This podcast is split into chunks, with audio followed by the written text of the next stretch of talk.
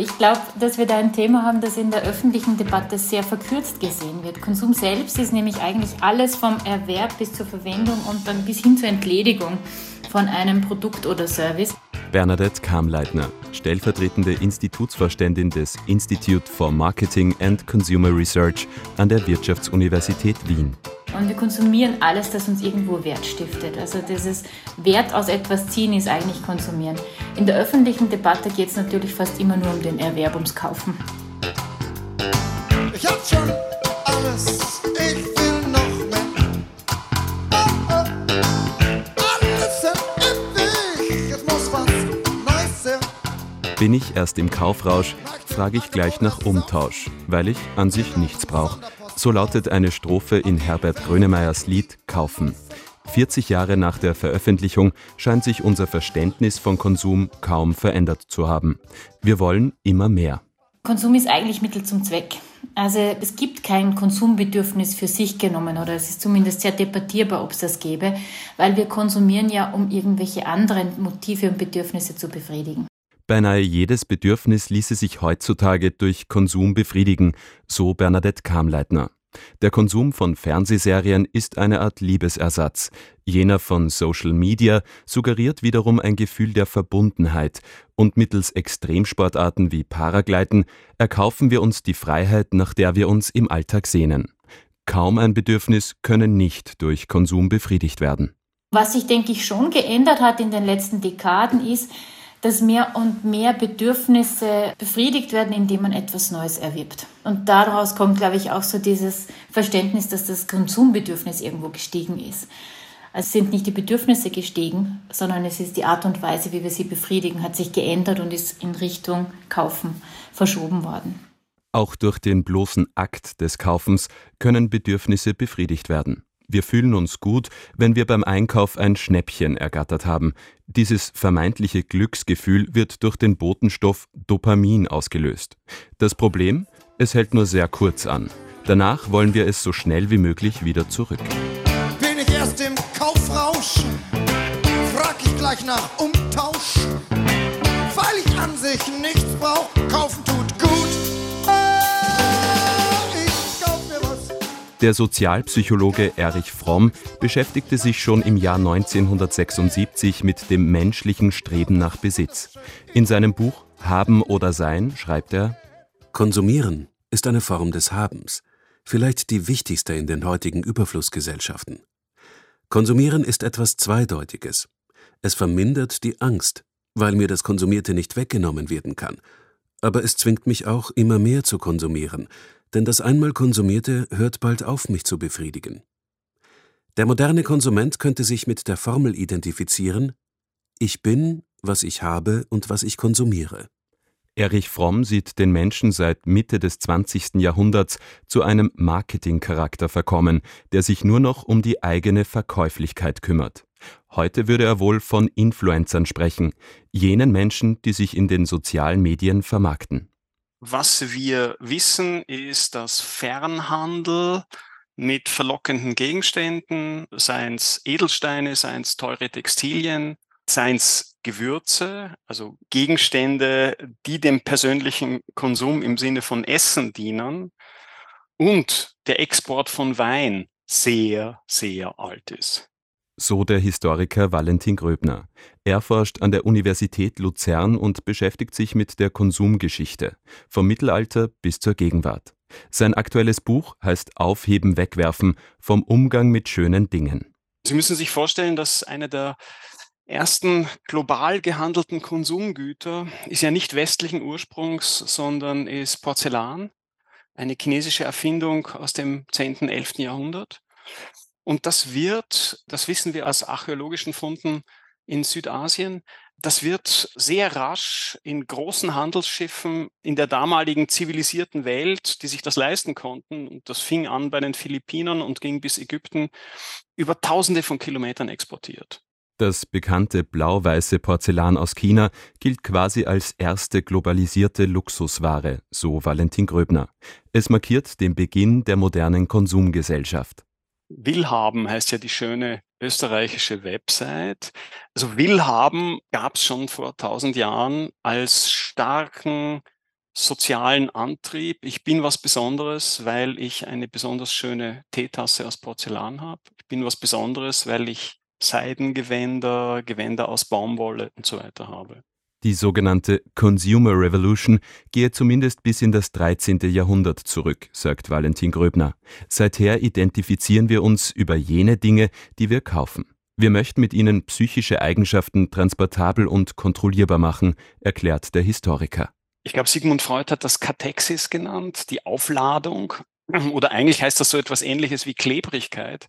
Das heißt, dass man sagt, dieser Gegenstand, diese Kommode von meiner Großmutter ist nicht irgendeine Kommode, sondern sie enthält ganz, ganz viel immaterielle Eigenschaften, die mir wichtig sind. Nicht nur Erinnerungen, sondern auch eine Ausstrahlung von Würde, ein Selbstverständnis, das ich mit meiner Großmutter und mit dieser Kommode verbinde. Heute würde sich die Verbundenheit mit Konsumgütern vor allem in jenem Besitz bemerkbar machen, den wir unmittelbar mit uns herumtragen. Kleider sind einerseits was Praktisches, man kriegt keine kalten Füße und es regnet einem nicht auf den Kopf.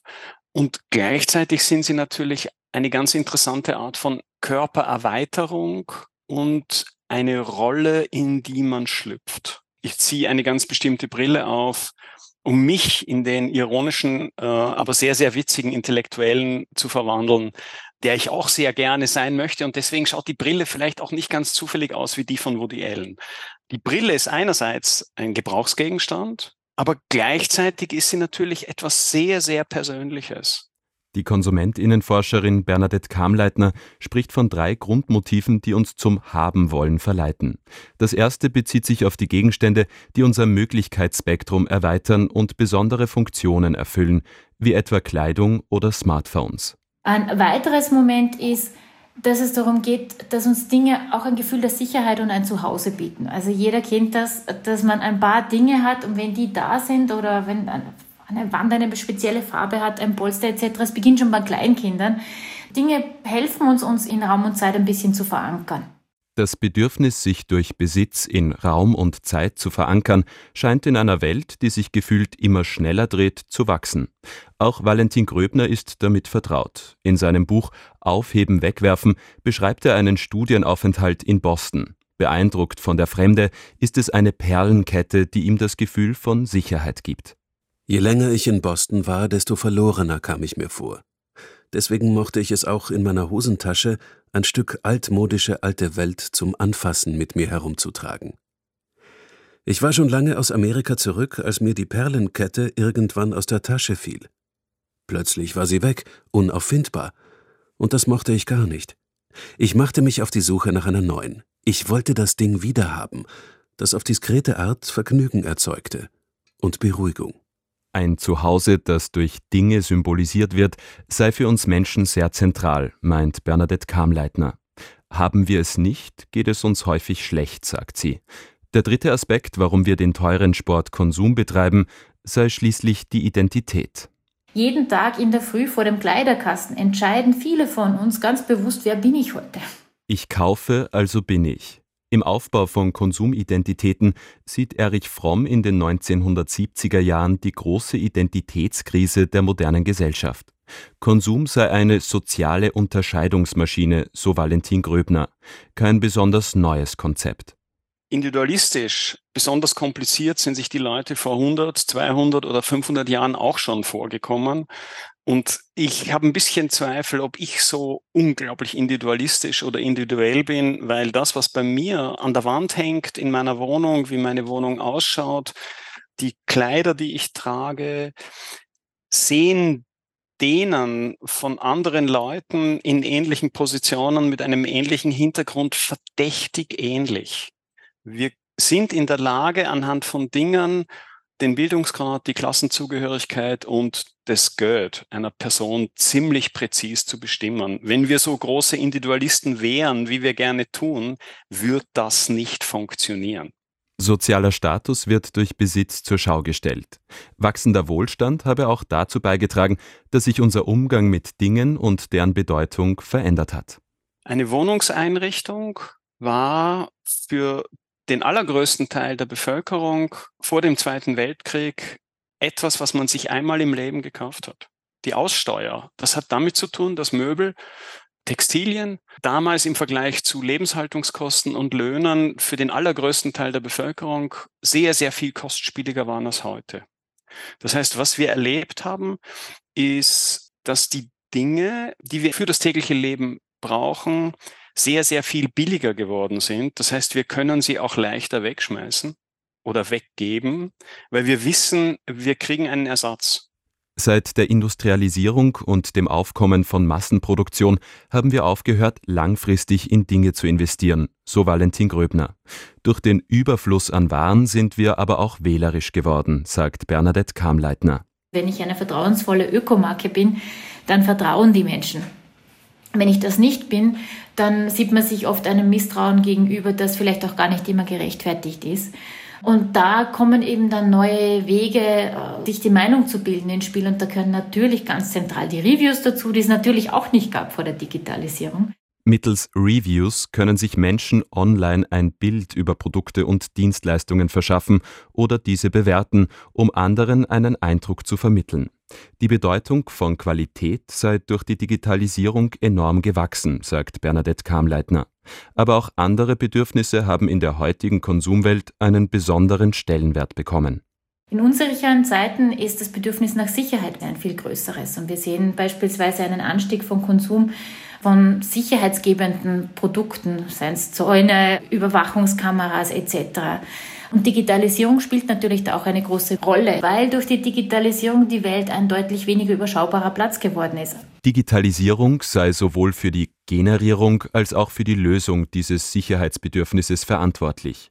Auch unsere Konsumpräferenzen hätten sich im Internetzeitalter stark verändert. Eine der Sachen, die passiert ist, ist, dass die Zeitspanne zwischen Problem und Lösung auf de facto fast null reduziert wurde. Das heißt, mit einem Klick kann ich fast alles erledigen, das ich gerne hätte, fast alles rausfinden, das ich gerne rausfinden möchte.